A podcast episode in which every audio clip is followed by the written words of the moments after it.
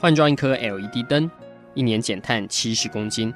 喝咖啡使用环保杯，一年减碳四点零一公斤；上班出门前记得把保温电热水瓶的插头给拔掉，一年减碳一百五十七公斤。面对气候战役，对抗地球暖化，可以是个人的事，更需要政府及企业的参与。台达电子文教基金会邀您一同寻找既能提升生活品质，并可大幅提高能源使用效率的提案。欢迎收听《气候战役在台湾》。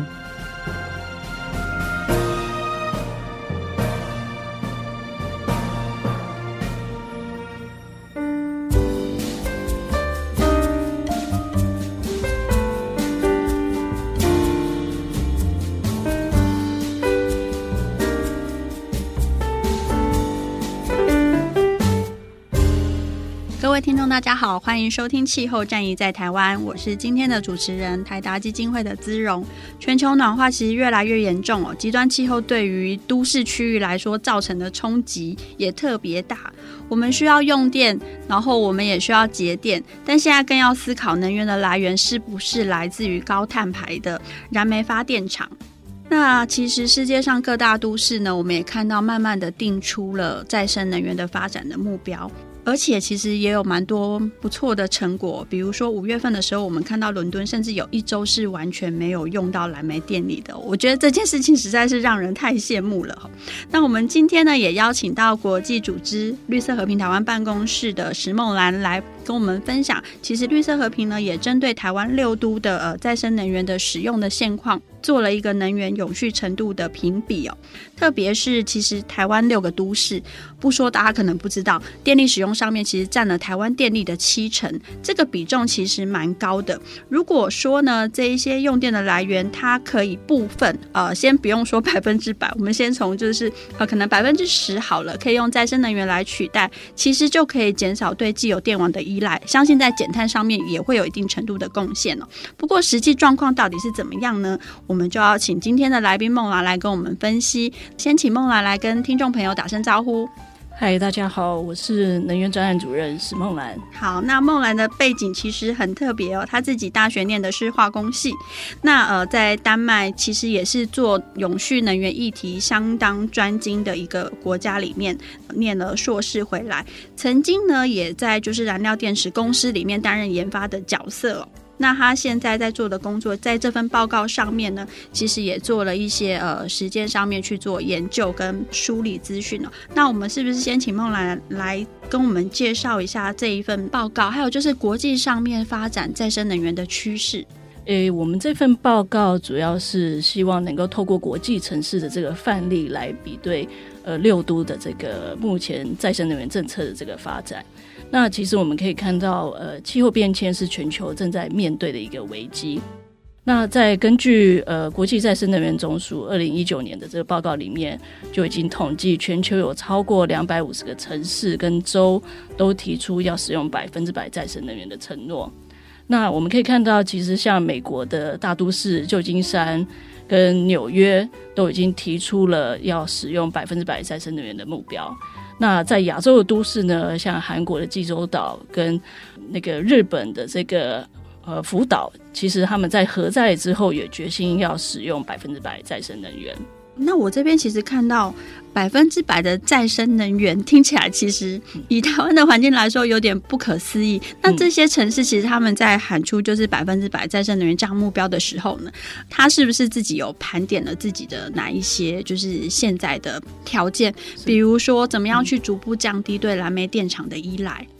呃，事实上，它这些城市呢都很积极的发展太阳能光电，也就是说，透过屋顶型的太阳光电这个铺设，那还在就是盘点他们这个都市内各式空闲的土地，那比如说像呃停车场啊，或者是公园的空间，甚至是很多的交通设施，他们也都融入在整个都市的这个再生能源发展的归纳之中。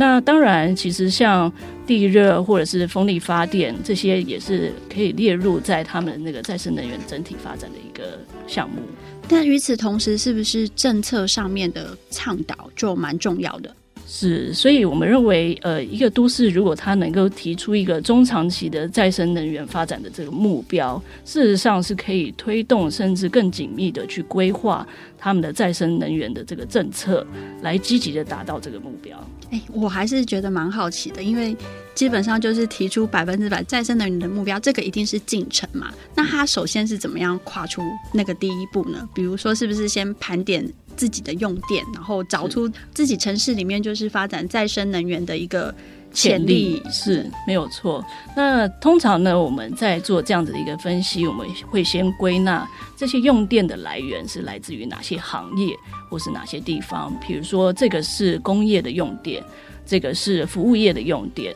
那这个是住宅的这个用电。那这些不同的地方，它的用电的需求要如何的去被我们的这个能源的这个规划来纳入，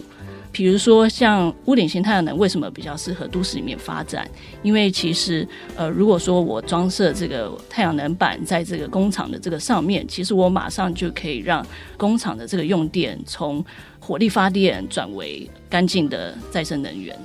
诶，那透过这样的方式，其实呃，你们好像有调查出，其实全球城市里面其实也有蛮多已经达到。再生能源的目标对不对？呃，其实以目前来说，呃，以城市来说，当然是还没有达到百分之百再生能源的这个目标。但是这些城市他们都规划在，比如说二零三零年、二零四零年、二零五零年要来达到这个目标。那是不是大部分是集中在欧美？因为我看到你们这一张就是简报上面的地图，好像呃，在亚洲国家的其实。起步的好像比较晚一点，就您刚刚有提到，就是诶，南韩跟日本，嗯、但是其实感觉上是亚洲国家，其实有蛮多，就是如果是都市里面以以太阳能板为主的话，亚洲国家的潜力可能会比欧美来的更多。对，因为呃，亚洲的城市通常会比较密集，建物比较多。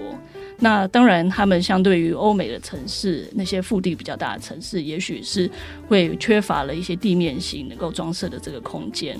但是，比如说像旧金山跟纽约，他们事实上也是蛮密集的一个城市。也就是说，他们其实都是通过让市民参与太阳能建设的这个部分，或者是透过法规的这个强制，让建物也能够把这个太阳能或者是这些小型的风力发电纳入到建物当中。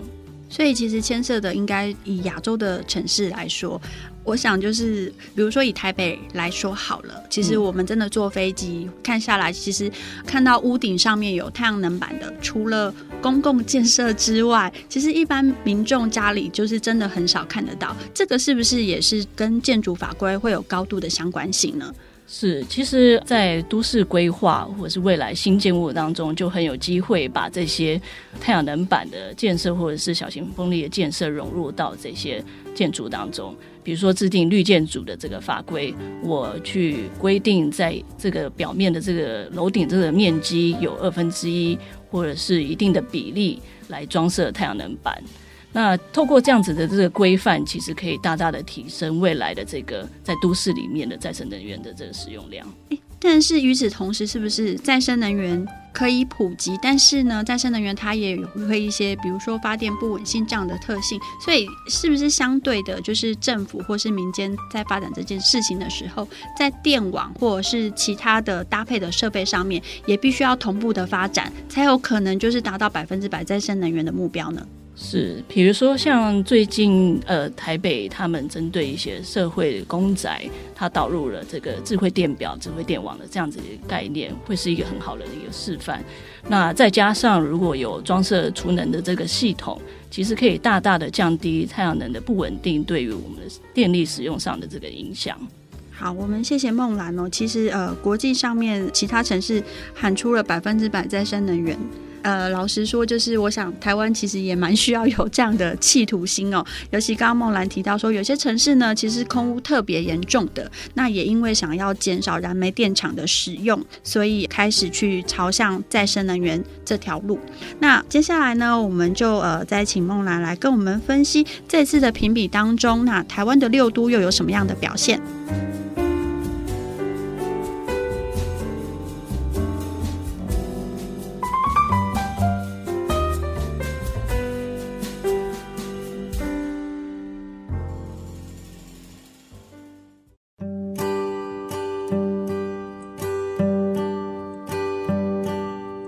听众，大家好，欢迎收听《气候战役在台湾》，我是今天的主持人姿荣。那今天呢，我们很高兴邀请到绿色和平的专案经理石梦兰梦兰哦，来跟我们分享，就是呃，前阵子绿色和平呢，在针对六都发展再生能源有一个评比哦，呃，台湾六个都市其实占了台湾的用电七成哦，这个比重还蛮高的。到底他们未来在发展再生能源的企图心是怎么样呢？但是我们先从了解他们现在的。现况开始，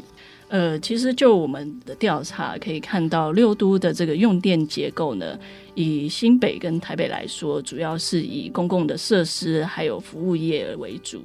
那其他的四都呢，他们的工业用电的占比则高达五五成以上。那所以说，针对这些都市，他们的这个用电结构，就像刚刚提到的，不管是针对住宅或者针对工业，那他们都应该要制定出相应的法规来规范，提升这个再生能源的这个使用量。那您刚刚提到，其实台北跟新北其实是呃公共服务，因为。确实也是这边人真的就是密集度可能会比其他的区域还高哦。那这样子各都其实，在发展再生能源的条件上面，好像又有点不太一样。比如说，可能大家谈到北部就是。寸土寸金，他的房子可能要拿来往上盖，他不见得 想要拿来就是加太阳能板。但是其他区域呢，它其实有比较大的空间。比如说您刚刚提到的台南哦，他们很很热衷，就是也很积极的在推动，就是余温上面种电啊，或是确实本来就有比较多的空地，离城市比较远，但是是可以去做这件事情的余裕。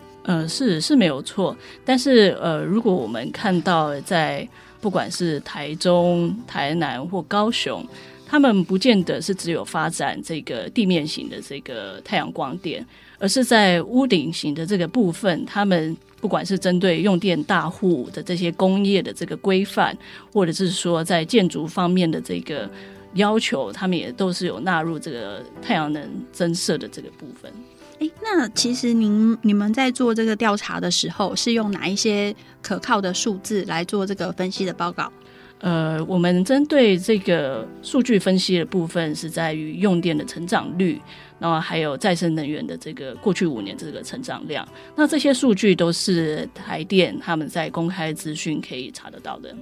那呃，在这些数字里面有没有发现一些什么比较有趣的地方？比如说，其实、嗯、其实应该很客观的来说，其实大家都是跟台电购买总电量，所以这个这个数字应该是可以在台电这边看得到的。有哪一些是可以看得出？比如说，它的再生能源增加了很多，嗯、然后相对的，它跟就是台电的用电量有就有减少。呃，其实我们可以看到，就是在过去的这个用电量这部分。呃，管制上面做的比较好的是呃台北跟新北，那尤其台北过去是负成长的。那在中南部的这个部分的话，我们可以看到台中在过去五年的这个用电成长率是高达了接近二十 percent。那在台南跟高雄呢，相对来说用电成长率就没有这么高。那呃，相对之下，其实用电量成长跟再生能源的增加会是有相关性的吗？嗯、比如说呃，可能我们看到数字，好像台呃台南的发展再生能源的，应该是说它的分数是领先的，是，但是它虽然用电量没有成长。但是同时呢，它有再生能源的发展，代表说它的用电的一部分已经从火力或是转移到再生能源去。再生能源了。哦，那其他的地方，比如说像整个总体来说，呃，整体的再生能源的成长的部分，你们也有看到哪一些有趣的事情呢？呃，其实我们在看到在台中的话，它的用电的成长率是最高的。但是它过去的这个再生能源的成长率却没有一个逐步的这个提升。诶，但用电成长其实应该是要被管制的哦，不然就是你就算是你投入了再生能源，但是其实再生能源的那个用电量好像相对的就被它增加的用电量来抵消掉了。对，也就是说，其实台中它的这个用电量成长这个部分，其实会加在中火的这个发电量上面，或者是说整体的这个。呃，排碳的这个用电量上面，所以基本上，如果说它没有足够的这个再生能源发展的话，其实，在以后如果它用电持续成长，只会越来越依赖这个有碳排的这样子一个发电方式。对，有碳排的发电的方式，那表示就是燃煤电厂使用的几率变高了。那另外一件事情就是大家感觉得到，就是空气污染会变得更严重。对，没错。好，那如果说以台南，就是看起来就是它好像各项指标都是蛮前面的。那你们认为就是台南市它为什么可以做到这么好？呃，其实以台南来说，我们可以看到他们不管是在跟民众的这个沟通互动的这个方面，也就是在他的资讯公开或者是举办一些说明会讲座，那都是相对来说比其他的都市还要更积极。我们也可以看到他们的这个网站上面，甚至有太阳能板，就是你装置了之后的一些利润的这个试算。那在这个用电大户的这个管制，甚至在过去几年的这个执行率也是高达九成。好，那您刚刚有提到就是用电大户的管制哦。那我觉得报告当中也有一个蛮有趣的地方，就是各县市其实对于用电大户的这个定义不太一样哦。那是不是也来跟我们说明一下？因为其实不同的规范其实也会影响到，就是你要去多少的对象会被限制住。是。呃，现在目前呢，中央的这个用电大户的这个管制的这个定义还在呃商讨当中。但是其实我们可以看到，这一次的这个政策的这个研究当中，六都他们其实有一些城市，他们都已经提出了自治条例，也就是说，他们可以透过比如说限制八百 k 瓦契约容量的这样子一个用电户，它要装设百分之十的再生能源的装置量，那。如果说是呃，其他有的是桃园，它的设定的这个标准门槛比较高，是五千 k 瓦。那它这样子的一个五千 k 瓦的这个门槛呢，会导致它管制的这个用电大户的数量会降低。那其实我们是呼吁，应该要维持住八百 k 瓦这样子的一个契约容量的这个管制，才能够提升整体台湾在用电大户转用绿电的这样子的一个比例。那其实现在目前的规定是，呃，用电大户其实要有百分之十的，就是再生能源的投入，对不对？那实际上面的执行的成效高吗？呃，其实据我们所知，除了台南以外的其他的都市的执行率都不太高。嗯，好。哎、好像问到一个不该问的问题哦。不过呢，我们还是要回到就是目标上面来说，就是看到人家提出百分之百再生能源，心里面还是很羡慕哦。那我们回归到就是整体台湾呐、其实我们在二零二五年，我们的政府已经喊出说再生能源的发电要达到百分之二十。那其中呢，太阳能其实是一个重点的主角哦。那相对于就是我们的国家是有目标的，中央已经有具体的目标规划，但是。相对城市来说，好像并没有看到这样具体的诉求出现。对，我们可以看到，这次我们评比其实点出一个最大的问题，也是跟国际的城市最大的一个差距，就是这六个都市都没有提出一个中长期的再生能源目标。那这些城市如果他们自己都没有目标，那中央的这个目标要怎么达成呢？那其实要靠地方政府去针对他们这个每个城市自己的这个再生能源发展的这个潜力去做盘点，那明确的能够提出一个目标来达成，不管是二零二五年的这个目标，或甚至是二零三零年跟二零五零年的这样的一个目标。那现在其实如果在没有目标的情况之下，但是各个城市都会有减碳目标，对不对？是，是不是让再生能源的这个呃发展可以跟它的减碳的目标其实是可以扣在一起？相对的，好像就是会比就是他们要再针对再生能源再去提出另外一套计划会来的简单的多呢？嗯、呃，其实这是一样的意思，因为其实减碳的目标里面就包含了一方面是能源使用的效率。节电的这个部分，还有当然还是包含了这个电力的这个转换，从燃煤发电、火力发电转换为再生能源。所以其实这个再生能源这个目标是要能够去配合每个都市他们的这个中长期的这个减碳目标，能纳入到这个中长期的这个规划里面。好，我们谢谢孟兰哦。这份报告其实让我们知道一个事实，也是现况哦，就是呃，其实六都虽然有在发展再生能源哦，但是其实并没有一个有目标的提出。那呃，下个阶段呢，我们再呃，请孟兰来再跟我们具体的分析。其实发展再生能源呢，不只是在减碳上面有帮助，对于一些产业或者是都市计划上面，也会有很大程度的改善。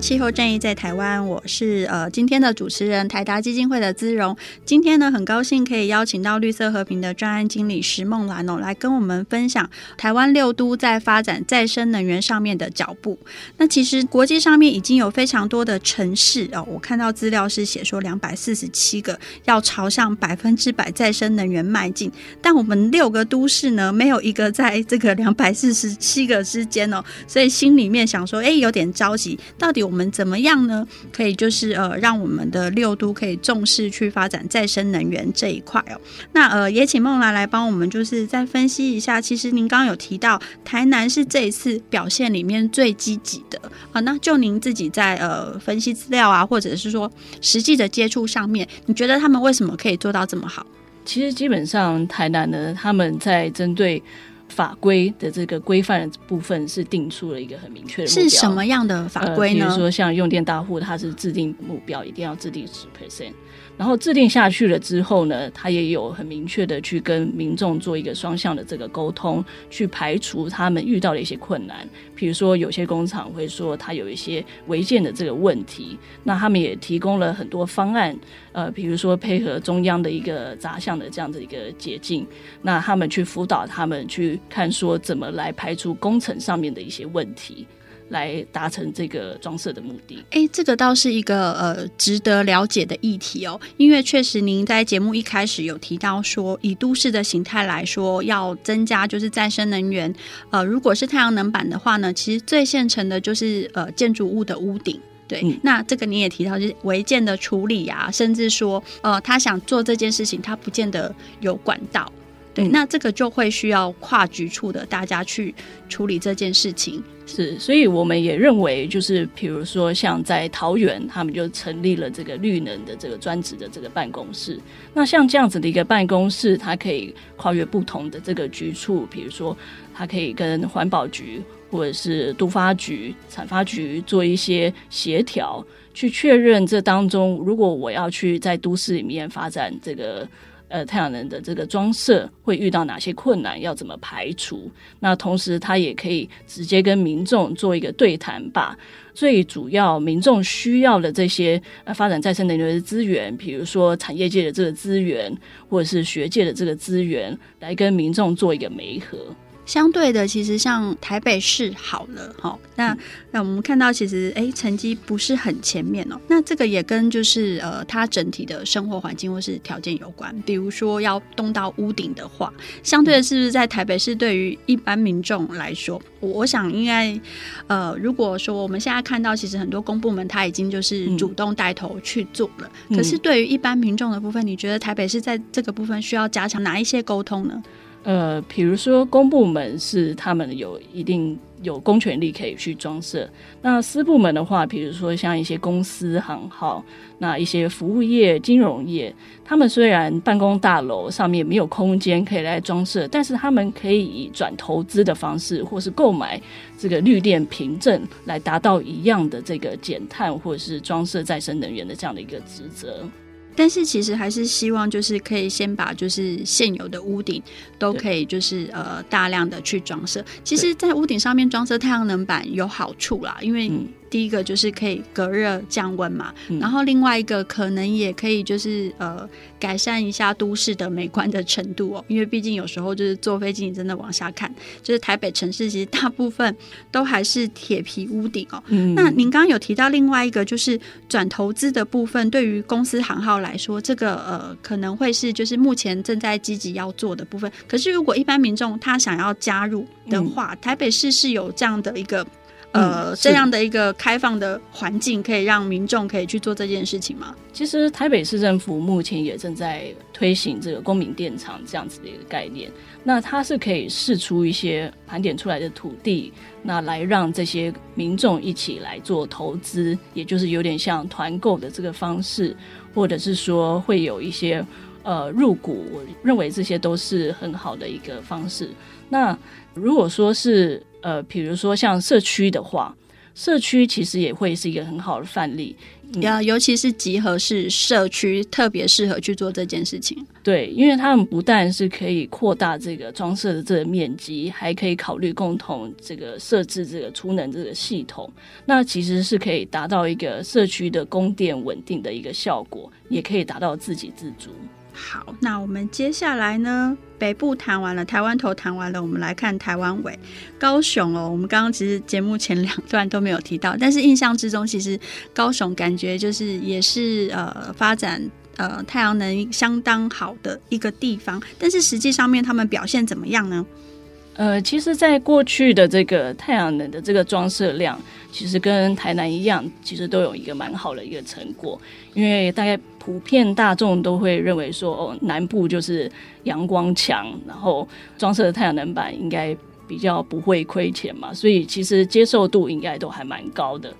那但是在过去的这个用电的这个管制的这个部分的话，应该是还有待加强。好，那呃，我印象当中，其实现在高雄的小学他们很积极的在推动就是再生能源哦。其实，在教育界我，我认为其实做的还不错。比如说，现在都已经有一些呃相当合呃合作成熟度相当高的厂商，他们会去租学校的屋顶，那呃有一定比例的回馈是给小学，但是基本上呢，他们也也会去负责去保养学校的屋顶嘛。那相对的，其实呃建筑物它的在小学来说，其实呃，另外一个议题是因为小学里面没有装冷气，所以顶楼的教室通常非常炎热。但有了太阳能板之后，也可以减少底下空调的使用。嗯，对，这个是呃，我们看到说，哎，其实呃，台南或是高雄的小学，他们其实很积极的在做这件事情哦。不过我印象当中，其实呃，像在高雄，他们是不是也针对服务业有一些相关再生能源的规范呢？呃，服务业的这个规范的这个部分，应该也是针对用电大户来做一个整体的这个规范啊。对啊，就是基本上他们可以去呃做一些节电或者是一些呃转使用再生能源这样子一个措施。但是我们看到，其实一般来说，针对服务业还是以汰换那个设备居多。嗯嗯，那您在这个六都里面有看到说他们自己在推动上面有哪一些地方上面的特色吗？其实我们可以看到，在那个刚才提到，比如说高雄嘛，他们其实推出了一个呃领先全台湾的一个措施，就是风雨球场。那其实这样的一个呃范例可以被复制到其他城市，比如说台南也开始跟进，全台湾的学校或者是球场也都可以跟进。好，所谓的风雨球场就是呃，因为现在天气真的非常的热哦，所以呃学校呢会在就是呃操场去去加一个顶棚，那顶棚上面其实就有很大片的屋顶，那这个部分就可以去做太阳能板的施作。嗯，对，这个就是呃，刚刚梦兰讲到的，哎，其实就是呃，这个风雨球场就是从南部越来越多。但我在台东也有看到很好的案例哦，它也是风雨球场的形式，然后上面架了太阳能板，然后也搭配储能措施。那它后来有个好处，就是台风天就是防灾的时候，它可以变成一个紧急救难的中心。嗯，因为呢，它的储能电池里面的电呢，就可以在台风天的时候拿出来使用了，这反而是发展再生能源的一个好处。对，没错，就是这种，我们都叫它一个防灾型的微电网。那像这样子的微电网，它其实是利用，比如说你平常在呃太阳能发电的时候，如果它没有被使用，它就可以储存到电池里面。那当它们断电的时候，这个在电池里面的这个电力就可以被拿来做紧急的这个使用。好，那我们谢谢梦兰哦。那呃，其实有点像在帮就是六都怎么样发展再生能源把脉的感觉哦。刚刚也谈到说，哎，除了可以就是减少燃煤用电的依赖之外呢，哎，它在防灾的时候也会有一些功用。接下来呢，我们会再请梦兰来跟我们谈谈，其实六都发展再生能源，它也会有一些相关的附加的效益，比如说可能是更多的绿色产业啊，或者是就业机会。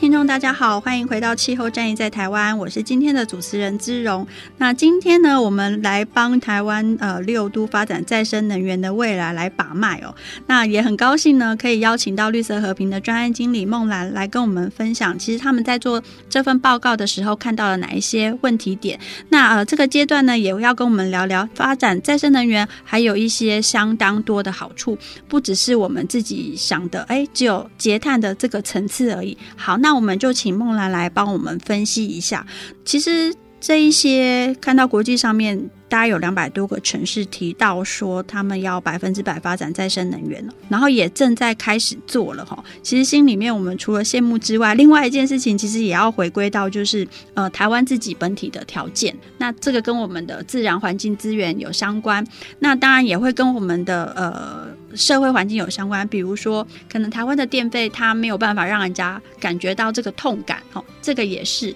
但是相对的，在发展的这个进程当中，我相信没有。城市是一触可及的，比如说，呃，我去年讲说我要百分之百再生能源，那我今年就做到了。我看到有一些国际城市，它是花了三四十年在做这些事情。那呃，您在这边看，就是六度在发展再生能源的现在的这个条件当中，是不是也相互的会有一些配套的措施呢？呃，我们要做到的这些配套措施呢，其实是要有一个比较长远的这个规划。那在短期来说，第一个阶段就是针对每个城市，它不管是在产业的结构上面、用电的结构上面，要去做一个分析。那针对这些不同的行业去做一个辅导。那再也就是说，呃，它的这个再生能源在呃当地的这个潜能到底有多少？比如说，有的城市它其实还有风力发电的这个潜能，那或者是它还有地热发电的这个潜能，那其实都应该要去被盘点出来，做一个长远的这个规划。那其实生质能也是在国际上一个常常被拿来做运用的一个再生能源的一个形式。因为这样子的一个形式，其实是可以普遍的运用到，不管是都市或者是乡下都有。那比如说像都市的话，像厨余的这个厌氧早期的这个发电，呃，垃圾发电。那像在乡下的话，如果说你有一些养殖业，你有些农业，那事实上也是会有早期发电的一个潜力。那其实，呃，刚刚也有提到，如果都市中能够积极的发展物理型的太阳能的话，也可以提供这个城市一个很大的一个潜力。我刚刚听到一个蛮关键的，其实发展再生能源，第一步是盘点自己的用电量，所以应该是要先从节电开始，对不对？因为毕竟你把不该浪费的电，呃，应该是先把就是不该浪费的电都真的都找出来，然后去做到这件事情。那我们再去看说，哎，我实际上面用到的电。会是多少？再去规划，可能可以增加多少的再生能源，然后逐步的增加。好，那呃，这个过程当中，其实好像看到蛮多的绿色产业，它有就是发展的机会。是，呃，像在国际上，呃，比如说国际的再生能源总署，他们就有统计过去。这些呃，过去的十年、过去的五年，这些再生能源的发展，其实已经带来一个很高的这个产值，还有就业人口。那甚至他们估算，这样子的一个再生能源的发展底下，可以贡献全球的 GDP 达到一趴。那我们其实可以看到，其实呃，能源的这个使用，不见得是跟你的经济成长是一个正成长的相关。刚刚提到，我们必须要做到一个节能这样的一个措施。那同时呢，我们如果能够把这个能源的使用转换成再生能源的话，其实同时可以带来呃太阳能跟风力产业，甚至是其他再生能源相关产业的一个发展，不只是在制造面，那甚至是在服务的这个产业都可以有一个很高的一个就业人口的机会。这个其实也相对的，我们刚刚有提到说，您说就是呃用电结构上面，甚至会有产业的辅导跟转型。比如说以台湾这样地小人稠，或是说我们的资源其实并没有那么多，然后大家也很希望我们未来的生活环境会更好，可以减少空污，或者是、我们可以去辅导一些高耗能产业，慢慢的转向绿能产业。诶，或许对于经济发展上面，或者是环境改善上面，都是双赢哦。那我也想到，我们曾经访问过一集，就是沃旭的离岸风电。那沃旭的呃前身呢，他们在丹麦是国家的石油公司。那后来转到发展去离岸风电的时候呢，那是因为他们放弃了就是这个石油的钻探之后，就发现说啊，他们如果要再持续投入能源产业的话呢，那那些留下的基座，还有就是呃，在海底长期钻探啊，这一些的工程师们，他们还是要有就业的出路，那就让他们就是在转移到就是离岸风电的部分，因为一样都是在海洋里面做这个工作哈，但是就成就了他们现在成为离岸风电的霸主哈。我相信就是台湾也可以找到我们自己的定位。那我也想举一个就是冰岛的例子，冰岛是欧洲第一个。百分之百绿能的欧洲城市，但是在提到冰岛之前，大家可能印象最深刻的是那个冒险王那一部电影，对，白日梦冒险王，对对对，白日梦冒险王那部电影哦。那呃，其实现在冰岛呢，它百分之七十的电力它是是由水电来的，那其他是。透过地热的方式，对，因为它有火山嘛，还有就是呃非常多的温泉。好，那它现在呢，不只是提供燃料而已，像它在供暖或者是说一些就是呃能源形式来说，它并不是直接把它转换成电。好，然后也让他们在这个产业上面的技术得到一些发展哦。我相信这个都是呃在发展再生能源里面，其实慢慢相对会发展出来的不同的技术哦。但我想回归到台湾来说，其实能源服务的业者好像也越来越多了。我们刚好提到，哎，公民电厂，或者是说有一些是真的是呼吁民众就是一起来集资，然后去做绿电这件事情的。那您自己怎么看待这件事情？如果跟政府单位其实他们如果要跨局出去整合，那是不是民间自己来好像会比较快一点呢？呃，确实我们可以看到，现在在台湾已经有合作社这样子的一个概念出现了。那其实这也是展现了，其实在呃我们民众对于再生能源的一个接受度，还有正面的一个态度。那其实。呃，再生能源装设虽然要技术的这个辅导，要厂商的这个辅导，但这相对来说，它技术门槛没有这么高。那其实，如果民众能够愿意去透过，呃，比如说像东京，他们就在他们的公开资讯里面直接教导民众如何来装设太阳能板，透过影片，那也在他们的这个公开资讯里面公布了所有的屋顶，他们的太阳能的这个潜力地图。也就是说，你透过那个那个网站，你可以看到你家的这个屋顶到底有多少的这个太阳能的这个潜能，那你就可以知道说，哦，我家的屋顶到底适不适合装太阳能，或者是说未来它可以发多少电，可以有多少的这个利益回馈这样子。讲到这边，我想要分享一下，就是其实我也就是偷偷去参加了台南市政府，他们针对民众所发起的一个太阳能屋顶的一个这样的说明会哦。那呃，他们的方式其实蛮有趣的，他们邀请了就是公部门，就是可能是实际上面有负责这项业务的公部门，跟呃附近的邻里，那他们一起来讨论说，哎，如果你的家屋顶呢装设太阳能板这件事情，你愿不愿意，或者是说你可能有什么样的疑虑哦？那呃，我们在旁边就是听到有一些讨论，我觉得非常的有意思哦。比如说有一些民众，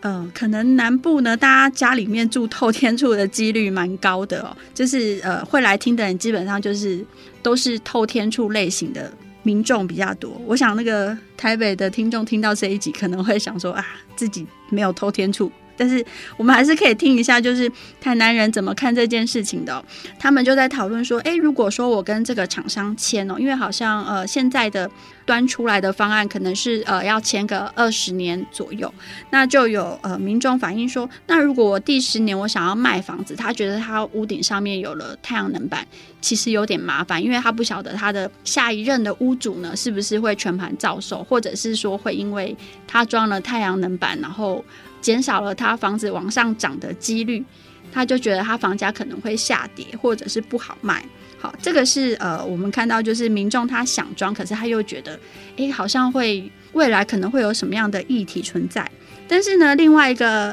阿尚哈，我就觉得就是实在是太有远见了。他就说，如果大家都装的话呢，到时候产权交易就不会是问题了。有可能你到时候如果你没有装的话，反而房子会卖不出去哦。好，那我觉得就是呃，在推展一个政策的时候，其实正反都会有，但是听民众怎么说，其实蛮重要的，因为毕竟我们都市里面要有太阳能板，其实有个关键是你的屋顶愿不愿意装这件事情。那决定权呢，可能会是在民众自己的手上。不管说，哎，你政策再怎么因势利导，但是从下到上的改变还是最根本的。是，比如说像在首尔。他们就很积极的，就是推行由下而上的这样一个民众推广。那比如说，他们也甚至规定要有三分之一的这个涉及居民，他要装设这个太阳能板，他们提供了补助金。那同时，他们也规定在呃未来的新建物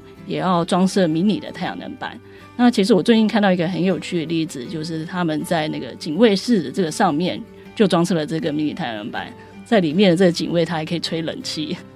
对，其实这个也是一个复合式的解决方案，先从有需要的地方来开始哦。好，那我们谢谢梦兰今天呢，呃，帮我们呃为六都发展再生能源把脉。那我们也期待就是呃未来六都可以也很有企图心的喊出说我们要向百分之百的再生能源前进。谢谢各位听众，也谢谢梦兰。好，谢谢。